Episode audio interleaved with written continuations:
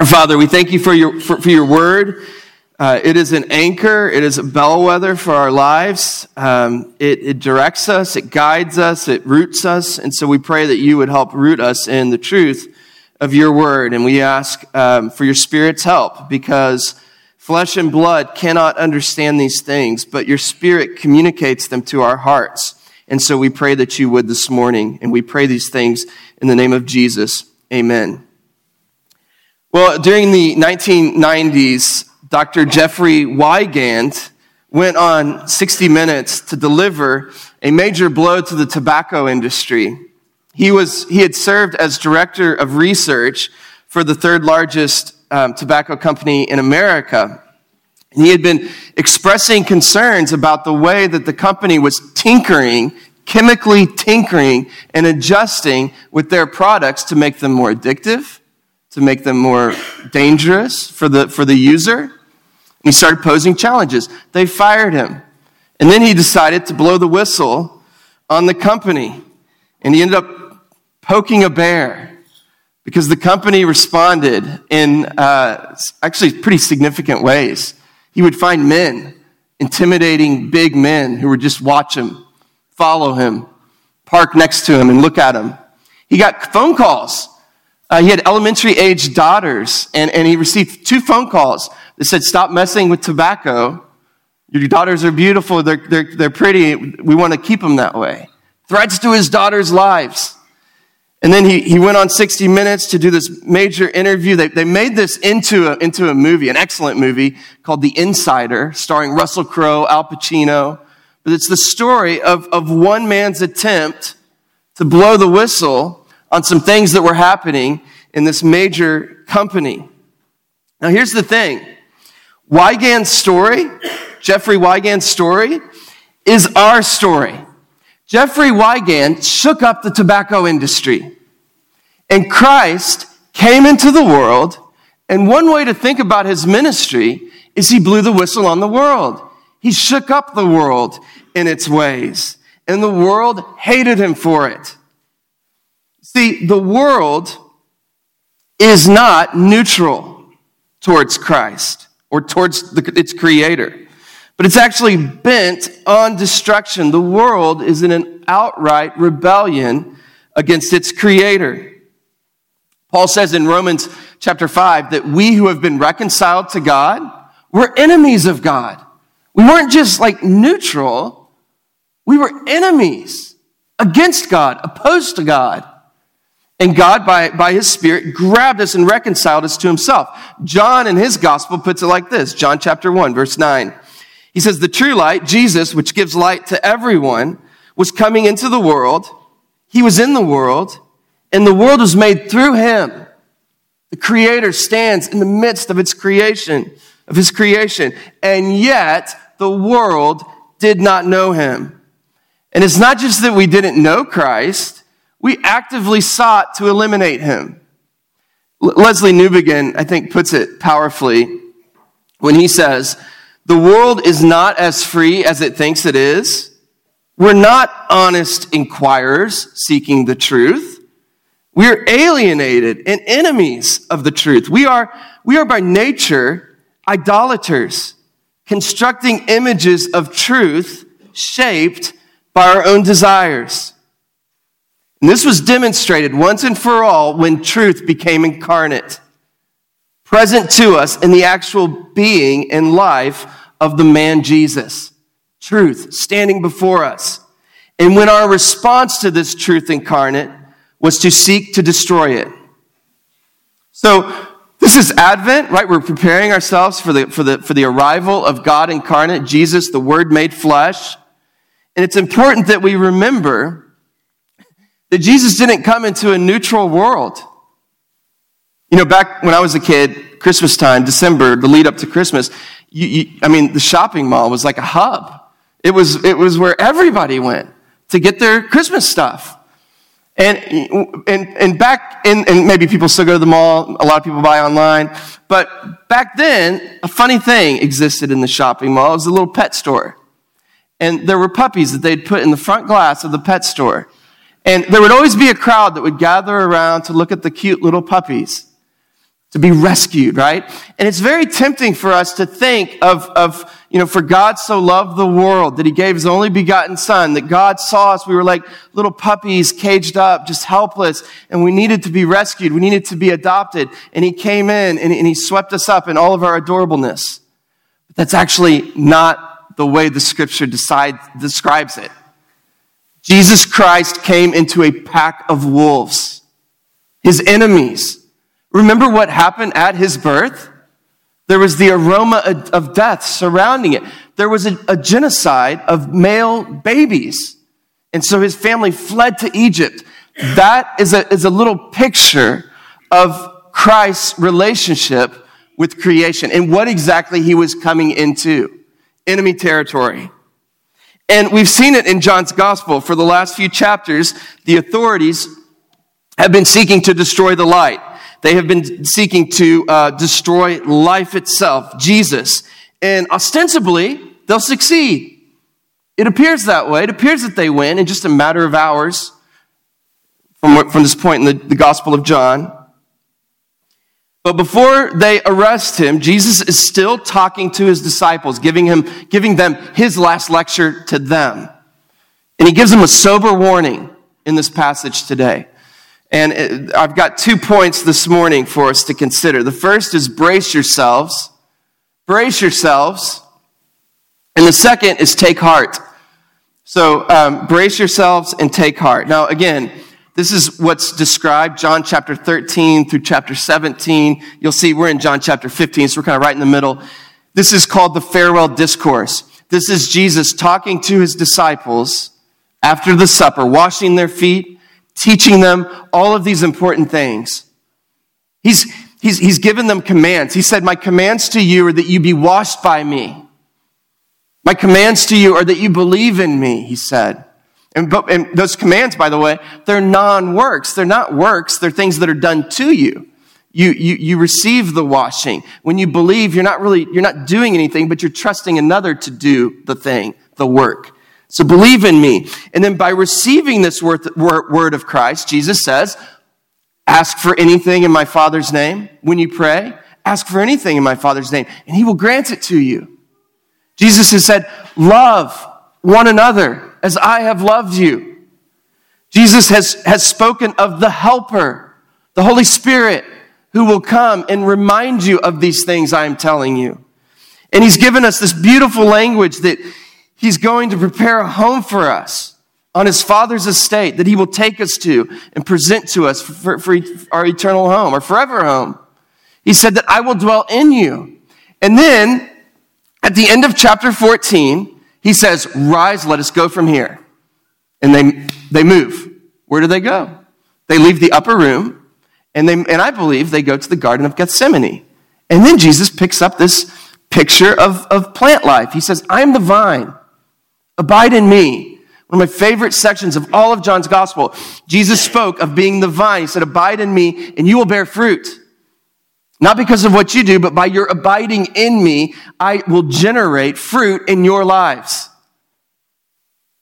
And that's where we left off. And now verse eighteen, Jesus says, brace yourselves. Brace yourselves. Look at verse eighteen. If the world hates you, know that it has hated me before it hated you. You've probably been maybe in a, in a, in a big city or even Oklahoma City where you've been on a tram or a, a T, subway, whatever, every city calls it something different, um, where, or, or a tram at the airport, and uh, the thing gets moving, and you, whoa, you get off balance because you're not braced for the movement. You're not holding onto a strap or a bar or sitting down. Right? Jesus is saying, brace yourselves. Get ready. Because the world may hate you. And, you know, he says if the world hates, but it's probably even better to say when the world hates you. Remember that it hated me first. Now, the word there for world is a little bit, he, the word is used slightly differently than what we see in other places. Like, for example, John three sixteen, for God so loved the world. The world can refer to the creation of God, his creation. The world can refer to the nations, all the tribes and the peoples of the world. I believe that's John three sixteen. But there's also this sense of world that refers to the world in all of its fallenness.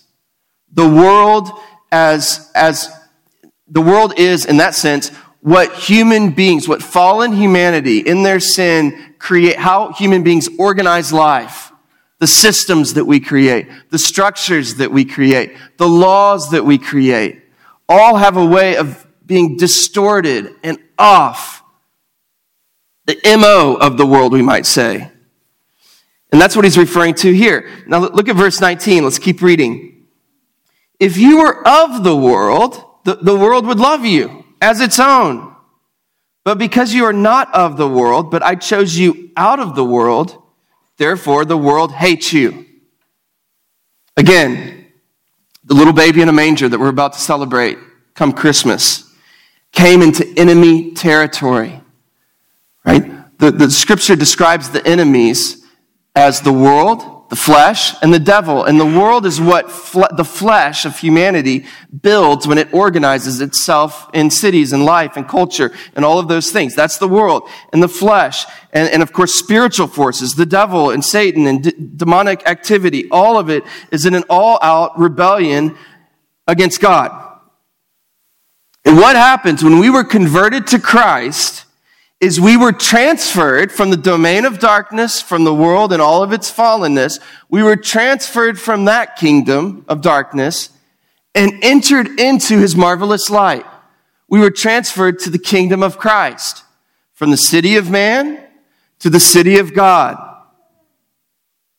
And that move, that transition from being in darkness to now being in the light is consequential. There is no such thing as a spiritual Switzerland. There's no neutral ground. You're either enemies of God and happily, happy residents of the kingdom of darkness, or you have been brought in by the power of the Spirit into the kingdom of light, friends of God, children of God, but now at odds with the world. You see, it's one, one or the other. That's how the scriptures describe it. It's one or the other. And by aligning ourselves with the kingdom of Christ, Jesus is telling his disciples, you can be confident that the world will hate you. And this, we may be feeling this a bit more, uh, increasingly so in, in our American context. When I was, back in the nineties, the, the big talk was moral relativism. That was like the threat uh, for, for Christians to kind of reckon with. And there was a book that came out called Relativism, Feet Firmly Planted in Midair by Uh, Greg Kokel and Francis Beckwith. It was a good book. But looking back on, it came out in like the, the nineties. Looking back on that book and that topic, it seems like that was like worlds away. Because the problem isn't moral relativism. It's a rigid moral absolutism. Just this past week, Tish Harrison Warren, a, an Anglican priest, um, wrote an op-ed in the New York Times, and she was basically calling for It was a very diplomatic call to for, for folks to uh, recognize um, people of faith, whether Christian, Muslim, Jewish, uh, their understanding of marriage in light of new marriage laws in, in the land, and to recognize that and to respect folks' ability to kind of maintain their long-held beliefs on marriage. It was a very diplomatic, if anything, it was kind of a soft, it was a very soft diplomatic answer to the question. And reading the comments, there was a lot of hatred coming. And you, you can see the comments based on the recommend who recommends the comment. Those move up to the top. So the most kind of popular comments were saying things like, this is flat bigotry. Why, why would the New York Times publish something so crazy as this, as to encourage diplomacy and sort of getting along with one another? See, there, there, there's a rigid moral absolutism that doesn't like long-held uh, Christian beliefs. And small surprise, because look at verse nineteen. If you were of the world, the world would love you as its own. But because you are not of the world, but I chose you out of the world, therefore the world hates you. So thinking back to The Insider, right? Jeffrey Wigand, the tobacco worker. The world loves a company man. You, you, you get with the world's program and they will love you. But, but what Jesus is saying is, I've plucked you up out of the world And so you can expect the world to hate you. Let's keep reading. Look at verse twenty. Remember the word that I said to you. A servant is not greater than his master. If, if they persecuted me, they will also persecute you. If they kept my word, they will also keep yours. A servant, Jesus says, is not greater than his master. They hated me. You, you, Jesus is saying, disciples, you saw them pick up stones to throw it. You saw the anger in their faces, the vitriol. The, you, you can expect the same. Because I, the, I, I'm not a, you're not above me. You servants of mine are not above me, so you can expect the same. And again, he says, you have my authority, verse twenty, to go and lead and build my church so that those who listen to me will listen to you because you're going out in my power and in my authority and with the power of the Spirit. Now, keep, keep reading, verse twenty-one. But all these things they will do to you on account of my name, because they do not know him who sent me. If I had not come and spoken to them, they would not have been guilty of sin. But now they have no excuse for their sin. Now, that, that reads a, a little bit strange. You may think, well, wait a sec. If Jesus hadn't come, there wouldn't be any guilt. That's kind of how it reads, right? I believe what Jesus is saying is that because of his arrival in the world and those who gave him the stiff arm at best, or a stone, a stone's throw at worst, they have a higher culpability now, post-Christ's arrival, because he came to speak to them. But keep reading, verse twenty-three. Whoever hates me hates my Father also. If I had not done among them the works that no one else did, they would not be guilty of sin. But now they have seen and hated both me and my Father. He says they've, they've seen the works that I've done. This is amazing what he's saying here. They've seen, think about the works that Jesus has done. He's healed the lame. He's calmed storms. He's cast out demons. He's feeding the hungry. He's giving sight to the blind. He's raising the dead back to life. These are his works. And, and, and, and what did the world do by and large? They hate him for it. And they hate the Father who sent him. You see how, how foolish, how ignorant, how blind sin has made us as humans. And Jesus says this, this hatred is not haphazard. It's a promise. It's to be expected, Jesus says. Look at verse twenty-five. But the word that is written in their law must be fulfilled. The promise of the Old Testament must be fulfilled. They hated me without a cause. And I believe he's referring to Psalm sixty-nine four that says, more in number than the hairs on my head are those who hate me without cause. Mighty are those who would destroy me. Hear what Christ is saying here. He's saying, brace yourselves. In the world, you will have trouble. Expect to draw hatred. They will lie about you. They will misrepresent you. They will mock you. They will bully you. They will kill you. They did me. And you're my servants going out in my name. You can expect the same because a servant is not above the master. Now, what does Jesus say they can expect? And, and by extension, what might we expect as his followers? Well, he says, he explains how this is manifested in chapter sixteen. So move down towards the end of the, the passage there in your bulletin. Uh, chapter sixteen, verse two. They will put you out of the synagogues. Okay, now, you may remember back in John chapter nine, Jesus heals a blind man, and the authorities don't like it, and so they begin this investigation uh, into the matter. And they, they go and they talk to his parents, and his parents, they answer the non-controversial questions, but they don't deal with the, the real heart of the matter because, John says, they were f- afraid of being kicked out of the synagogue because of their testimony. Well, what, well, what does that mean? You know, synagogue was the, ch- the equivalent of a local church. It was a place of worship for the Jewish community. But to be cut off from the synagogue was to be cut off from Jewish life. It was to be cut off from the community of faith. It was a very serious thing. It was to be banished from shared common life. It was to be canceled, if you will. There was a, fifteen years ago, I heard a Holocaust survivor describing uh, Nazi Germany in the nineteen thirties, and he said that he was a young young boy, elementary to middle school ages, when all this was happening. And he said, you know, it started, the, the, the ridicule at school, like on the school playground, picked up. Uh, we would get made fun of. And then maybe a year or so later, it started coming actually from the teachers. And then there was a segregation that took place, sort of a banishing of the Jews from that. And then they, and then the people, the Germans stopped shopping at their stores.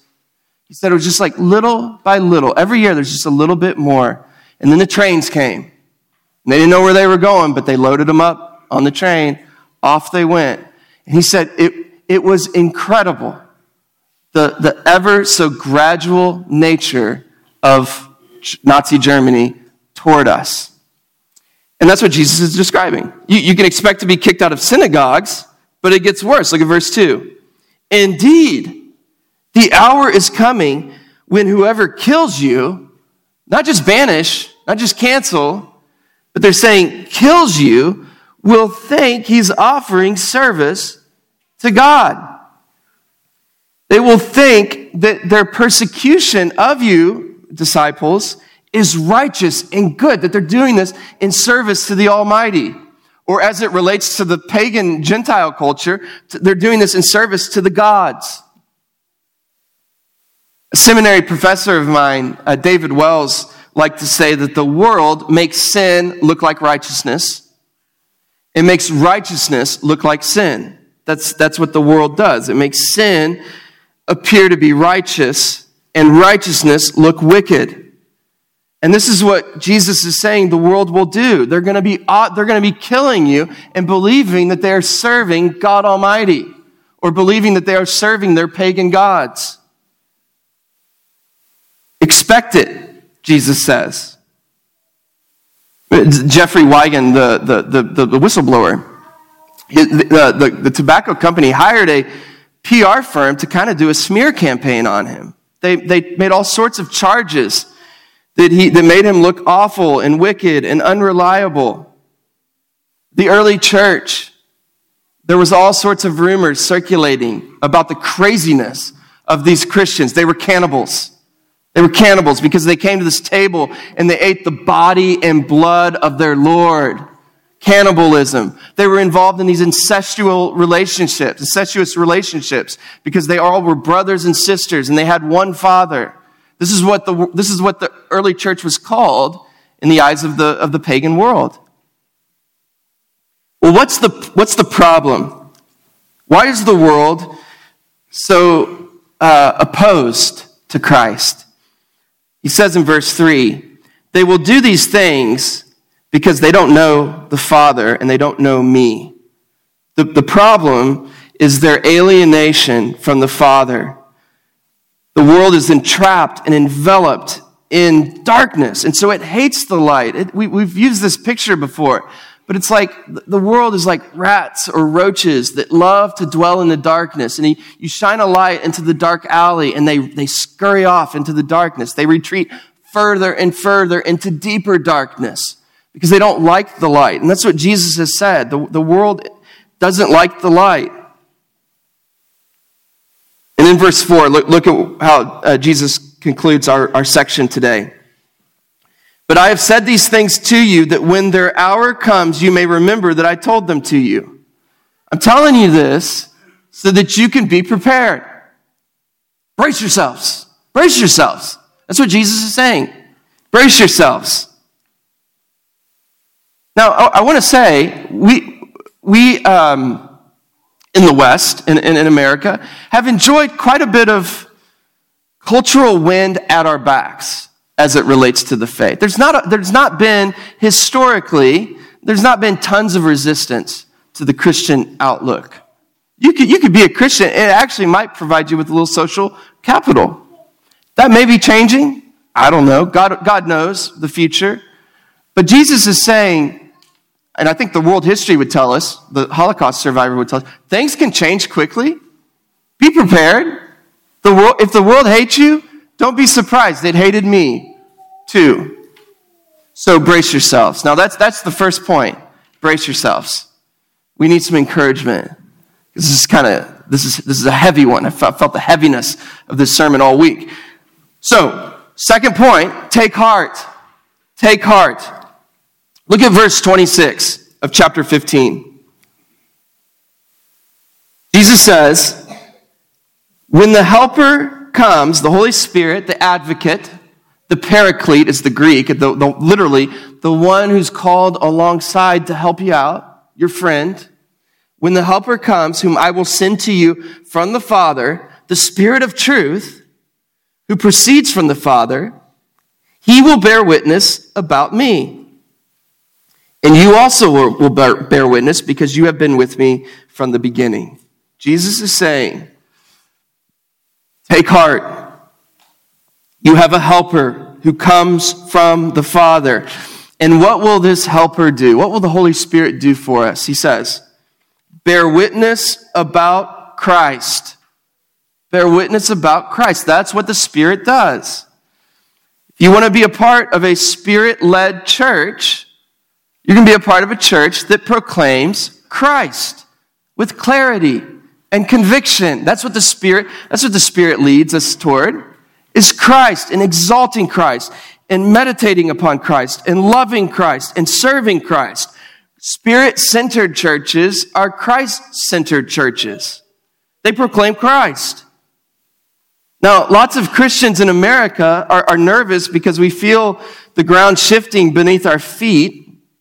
And I think the, the, the fear can drive us in one of two directions.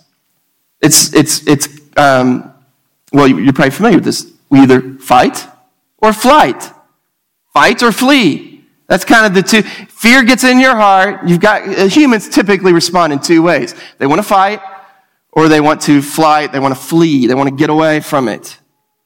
Now, for those who, Christians who are sort of feeling the fear, there's a temptation towards flight, to hit the eject button, and every at every point where the scriptures, the word of God, conflicts with the ways of the world, we're gonna we're gonna just pull the tension out of that. We're gonna kind of accommodate the, the authority of scripture to fit the, the, the way of the world, and so that's how we're gonna deal with it. We're gonna we're gonna kind of flee all the tension points. Others in our culture are tempted to to fight out of fear. The, the desire is, with force if necessary, right the ship. Get things back on track. You, you remember uh, January sixth, the, the storming of the Capitol. There were Jesus posters in the crowd.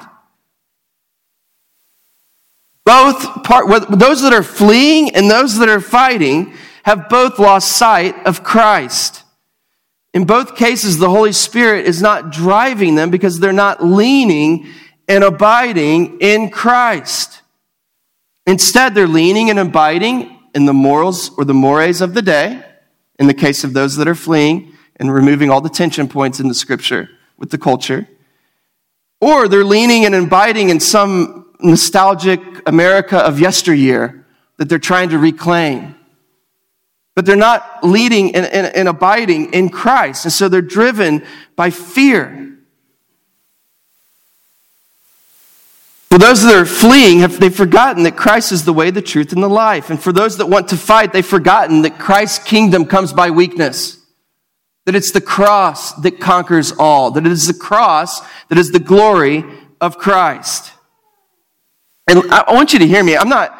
I'm not saying the response here is to just sort of lean back and do nothing. We we have we have the blessing and benefit in, in a democracy to be politically engaged, and to the extent that we can do that and work toward just ends within the political sphere and within the cultural sphere, we do that. And there is there is a fight involved. And and of course, Paul says our real fight is not against flesh and blood, but against unseen spiritual forces. But there's fight involved. But I think the question is, is the fight driven by a nervous panic and fear? Or is it driven by Christ and confidence in his kingdom? If your energies are driven by fear and panic, you've lost sight of Christ, who is love and loves us with a perfect love that the scriptures say casts out fear. It casts out fear. So in many ways, I think it's it's helpful to think of Christ's ministry as one of blowing the whistle on the world.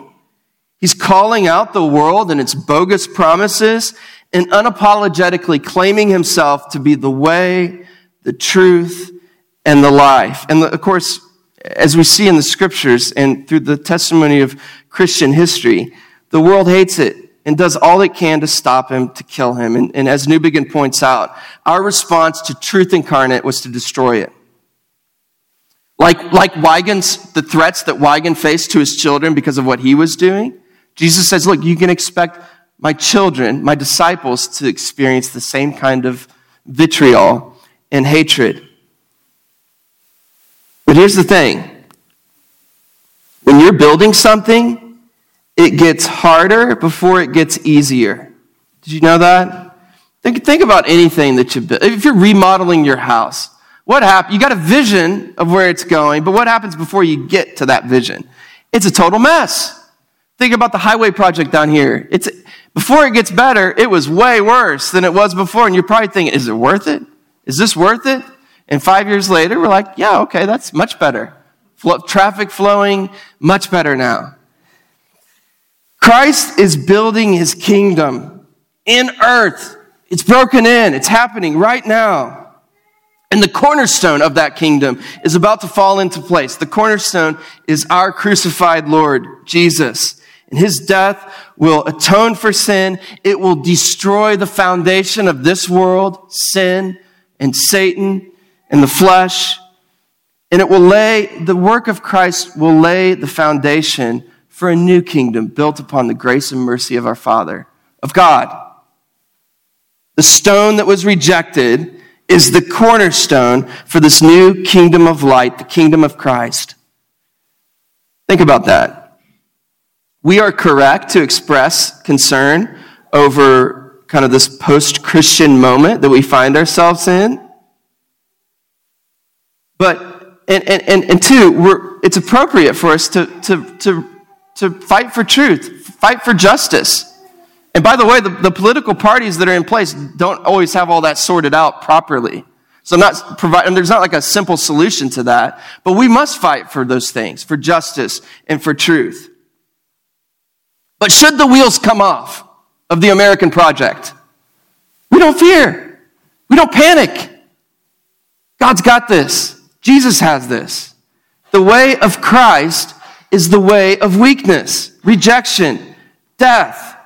Jesus says, those who lose their lives will find it. Jesus says in the Beatitudes, blessed are those who are persecuted for righteousness' sake, for theirs is the kingdom of heaven. Blessed are the meek, the, the, the, the meek, for they shall inherit the earth, he says. And think about it. Jesus was both of those things. He was persecuted. He was meek as he was led like a lamb to the slaughter. And he conquered the world through it. That's how Christ, that's how God brings forth his power in weakness. So we can expect the same for ourselves. These are, these are his promises to us. Thanks be to God. Let's pray. Our Father, we thank you for your word. It's a, it's a difficult word that we have this morning. I found difficulty um, communicating it, but I pray that you would help us to be faithful to it. And that you would help us to live in light of it, that your Spirit would give us the things that you promise that, it, that the Spirit will give us uh, here, especially in these in these chapters that we've been in. And we pray these things in Christ's name. Amen.